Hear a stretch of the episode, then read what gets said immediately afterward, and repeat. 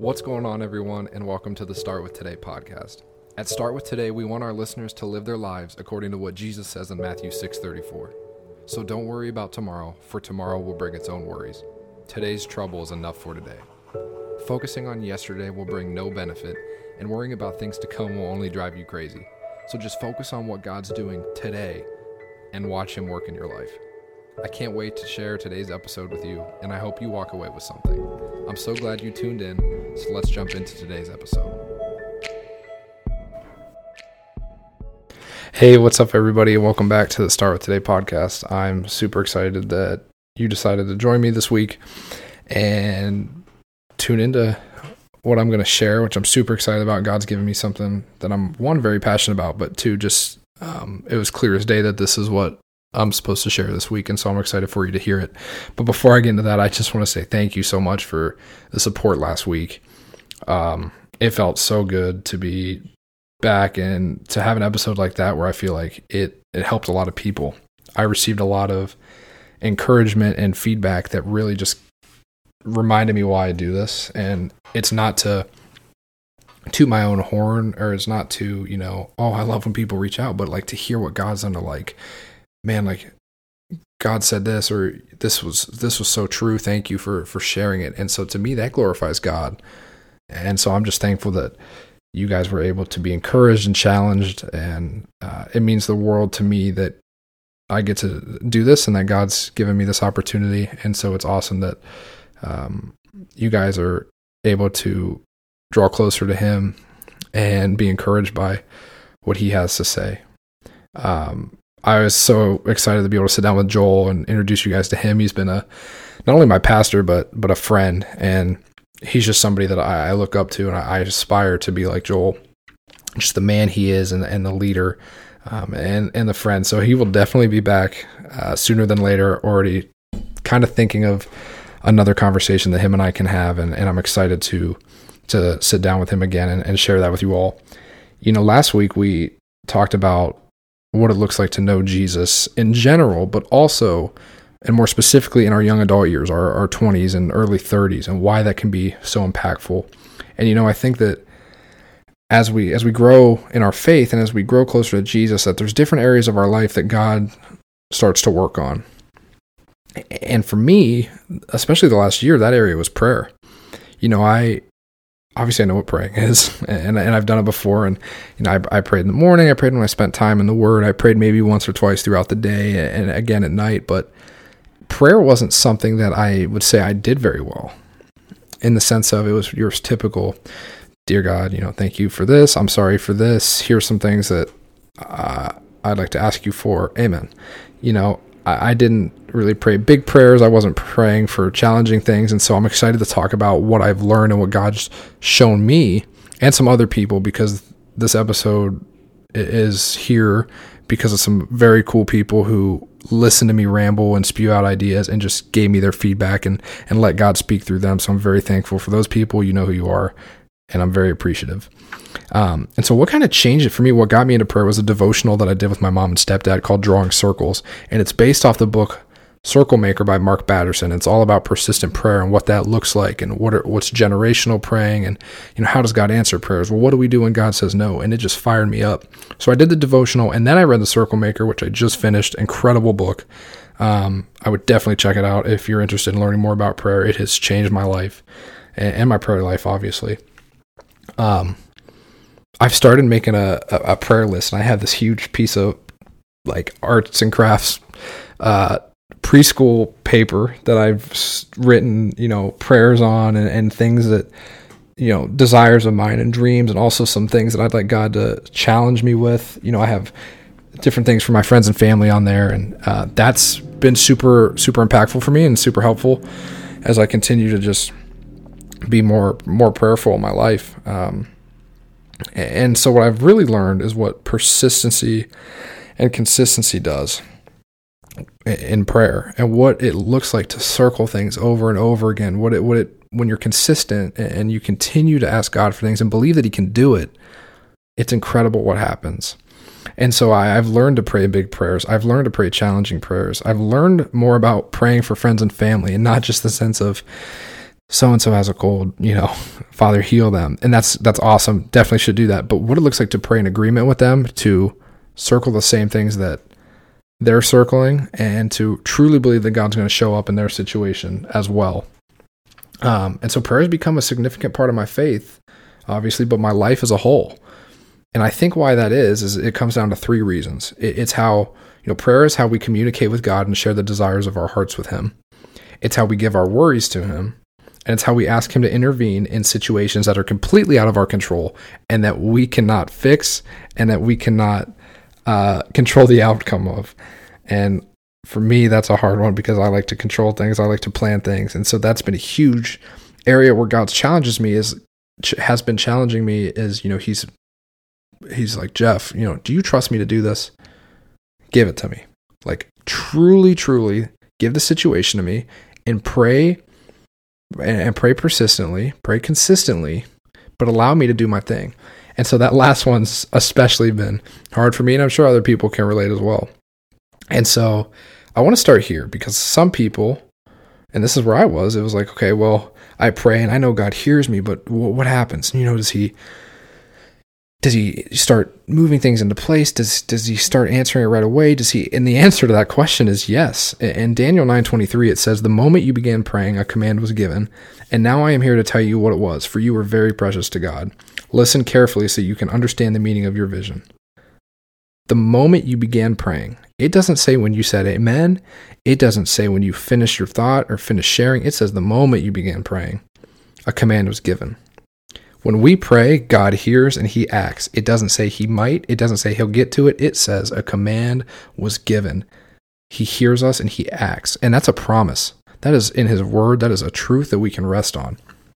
And so when we pray, you know, we always want to pray in accordance with God's will. We want his plan for our lives to come to fruition. And so we want we want his will. So what does that will look like? Well, Jeremiah 29:11, which I'm sure all of you have hanging up somewhere in your house or you've read it. It's one of the most popular verses in the Bible, you know, for I know the plans I have for you declares the Lord, plans to prosper you, not to harm you, plans to give you hope in a future.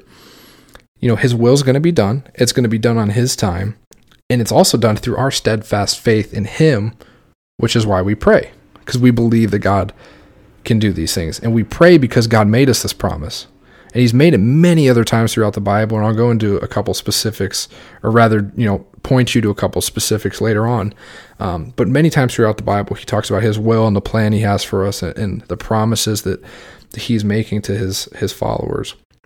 And it pro- he promises us in Jeremiah 1 that he watches over his word to perform it. So not only does he promise us in his word, but he says that he watches over his word to make sure that it is done we and, and we can hold these promises as truths in our lives, knowing that God truly has our best interests at heart. And because he has our best interests at heart, and because he desires to know us, you know, we're allowed to pray freely and to pray honestly. You know, like I talked about earlier, we, we want to pray for things that are in accordance with the will of God and what he what he has in store for us, but there's no way of us knowing 100% about everything being that we pray for being in his will. You know, there's there's obviously certain things that yes, we know this would be in accordance with what God has for us, this wouldn't, but there are some things that you know, whether it's a job or a relationship, we're unsure if this specific opportunity or this specific person is what God has in store for us. And so even if we're unsure that the things we want are in accordance with God's will, he still wants our vulnerability and to share these desires with him. Now, we don't want to pray against his will. We don't want to pray for things that we know blatantly go against the heart of God. But if we're unsure, he still wants us to pray for those things and, and be vulnerable with him. And he'll reveal to us and he'll answer those prayers in accordance with his will. And he'll let us know, hey, you know what, this isn't what I have in store for you. This isn't part of the plan. But it starts with us being vulnerable. And so when we talk about praying in accordance with God's will, I just want to mention one quick thing it is so important that we pray in accordance with his will and not blatantly against it. But also like i've talked about we want to pray big prayers. We want to to ask god to do things that we know only he's capable of. And so sometimes what i found is that i'll, I'll pray for these big things um, th- these desires these dreams and i'll say you know but if it's in your will father and and that's awesome if i'm saying it genuinely but sometimes we use it as a built-in cushion and almost you know have an excuse that okay maybe god can't do this. Maybe this is too big. And so only if it's in your will god. And we say that as this built-in excuse. And i'm not saying everybody does it but i think we have to be careful of not believing that god can answer these big prayers because he can. And that's why i think it's so important that we do ask him for these big things because they're totally out of our reach and only he can make them happen and when we pray and we give our situations and our desires and our worries or dreams to God, all bets are off. It's in His hands. I like to use the analogy of of betting on horse races. Right? I, I don't do this personally, but I know enough about it that you know from movies and from people who do that. You know, once you go to the track, you place a bet on a horse. There's nothing you can, can do to to control what happens in that race. It's on the horse. And so when we give a situation to God and we pray for something, we let Him have complete control of it, all bets are off. He may say yes, He may answer in an, an unexpected way or a different way than we thought. And sometimes the answer is just a clear as day no. And that is very hard for us to take sometimes. Sometimes we, we pray for things that we think would be a great fit. We think, oh my gosh, this would be fit perfect uh, in the plan God has for me, and this would be such a great opportunity. But He says no. And so when God says no, what are the first thoughts we have? How do we react? You know, for me, a lot of times, and for many others, it's man, this sucks. This stinks, God. Like, I thought this was great, and this stinks. I really wanted this. And once we get past that disappointment, and I think the closer we are with the Lord, then we start to kind of twist it a little bit. We start to think more biblically. We start to think more through the through the lens of how God would view the situation. So, you know, I, I these are questions that I think you should ask yourself. And I, I you know, I've done this as well, and I some of these um, were given to me by people who I, I, trust and who I know know Jesus. And so these are some questions that I think would be really good to reflect on when God says no. What is my situation being exchanged for? In other words, if if God had answered this the way I wanted him to, what would I be missing out on? What does he know that I don't?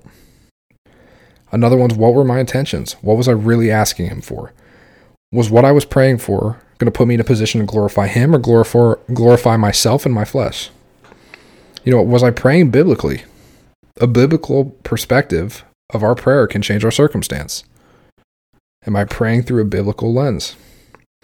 And I think that's the one question that summarizes all of this is if God had answered the way I wanted him to, and if this would have happened, would I have been building the kingdom of God?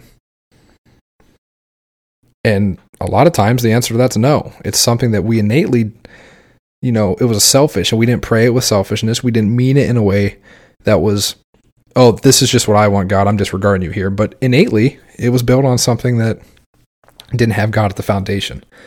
And so God may say no to things. And God's no is a yes to something else that is better down the line. Now, down the line could mean a week, it could mean years, it could mean lifetimes after you're gone. And you know, somewhere in your kids' kids' lives.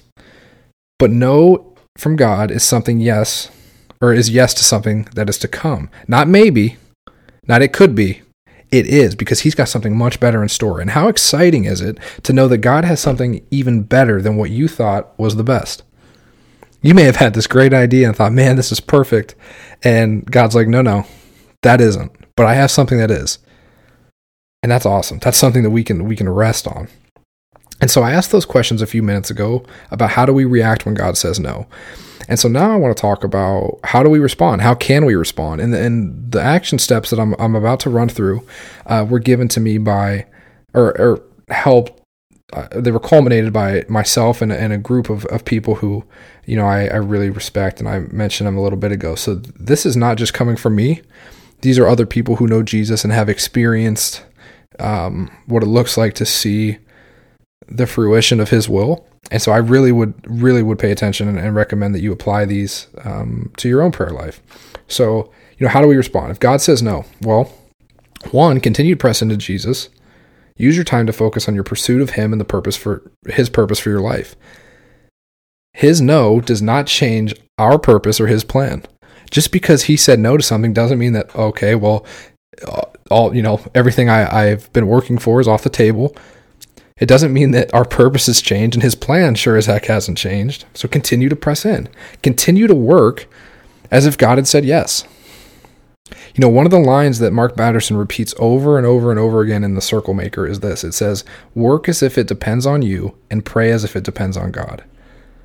We should be living as if God has answered our prayers. Or is the minute we pray for something, we should live in expectation. We should be working to be prepared for when he answers. And even if he says no, that doesn't mean the work stops. We continue to pursue him and continue to work to be prepared for what he has in store. The second thing I want to say is it is okay to express your frustration with God. It doesn't mean you don't trust Him anymore. I've been frustrated with God. Sometimes I've been mad at God, and I share that with Him. I trust Him. I know He has much better, you know, He has He has much better plans for me than what I can think of, and His interests are so pure. And I think of it in in, the uh, you know kind of the the visual of my parents, right? There were so many times growing up, and even now that my parents sometimes say no to stuff, or they're they're like, I don't know if that's a good idea, and I express like, hey, I disagree with you, or I'm frustrated, or no, and you know, back in the day, probably was mean to them and and disagreed, but I knew at the end of the day they had my best interest in mind, and so although I was frustrated and I voiced that to them, I still trusted them and I still loved them. God wants us to be vulnerable and real with Him. He knows our hearts before we say anything, but to to be vulnerable with Him takes our relationship to a whole nother level. And if you if you think I'm just making this up, go in the Bible, read the stories of David or Job, read the Psalms. These are guys that poured everything out to God emotionally, good and the bad, and God continued to bless them and he continued to hold true to his promises. I would really recommend you go check those guys out. They are they're living proof of of what it means to be vulnerable vulnerable with God and, and see the fruit that he's promised us. And lastly, hold the truths from Jeremiah 1 and Jeremiah 29 close to your heart. The enemy is going to try and convince you that God has broken those promises, and I'm here to tell you he hasn't. Just because he says no does not mean his plan isn't going to isn't going to benefit you. It's probably going to benefit. It's going to have a better benefit than what it would have if he'd answered yes. So that's a lie. And you know Jeremiah one promises promises us that God watches over His word to perform it. And the enemy's gonna say, "Well, he he hasn't come through yet." just those little nudges. And that's not true. He's going to. God doesn't say when. He doesn't say, okay, you're going to pray and next week you're going to see this or next year. No, no, no. He says, I, I will perform over my word. And it's on us to trust him and have the faith to know that he will when the timing is right. And so if you're sitting there now saying, Jeff, how do I apply these things?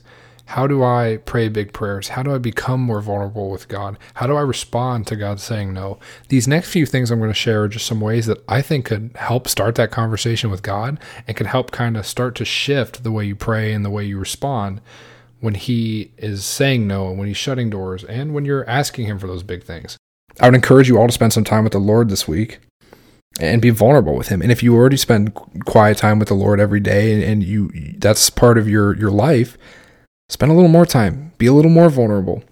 You know, I mentioned I have this prayer wall hanging up uh, above my bed, and there's some things on there that I've written down that are hard for me to talk about. You know, my, my, my pride's up there, and some some you know rep, some things that are uncomfy um, uncomfy for me to talk about. But I believe that vulnerability produces fruit. One with God, when we're real with Him, He honors that, and I think two, when we have those different conversations those difficult conversations with people close to us and, and people on earth, I believe he honors that as well because we're being real about what we're struggling with and how God's working in us. So be vulnerable. Where are you at? It's okay to say, man, I'm really struggling with my pride. I am. Mine's written up above my bed. I also have it up there that I, I, I want to represent Jesus better. I don't do a great job all the time of representing Jesus as good as I can, especially in front of my friends who aren't believers. I can do a way better job do you think I want to write that up there and, and be like, man, I really suck at X, Y, and Z? My flesh doesn't want me to, but I know what God has done when I've been vulnerable with Him before. And I believe that seeing that every day and praying over it every day and drawing circles and circles is going to change my life. In fact, I know it will. Be vulnerable with Him, and your prayer life will change. If there's anything you get from this podcast, if there's anything you've gotten from the past 20 minutes, I want it to be this next sentence Pray persistently, pray biblically, and pray hard. Pray persistently, pray biblically, and pray hard. And I believe if you if you do those things, and this is something I'm still growing in, God hears, God acts, and He will provide. He's going to challenge you. He's going to encourage you. But when you do those things, it changes everything. It takes your, your relationship with God to the next level and it cha- takes your prayer life to the next level. I'm so excited to hear about how God encourages you and challenges you through this. Even just sitting here recording it, I already am just, you know, thinking of, of areas that God's you know, encouraged me in and, and, some different ones that he's challenged me in. And so this is something that too, you know, I'm sitting here and I'm sharing my heart on this and what God's given me to, to, to speak about, but I'm still working in this as well. And so I'm excited to have those conversations with people. Um, I'm so grateful for the support and to hear how God's moving through this podcast in your life. And I hope to hear from you guys this week. I pray that everybody has a great week, has a great Monday, and excited for what God's going to share next week. We'll see you then.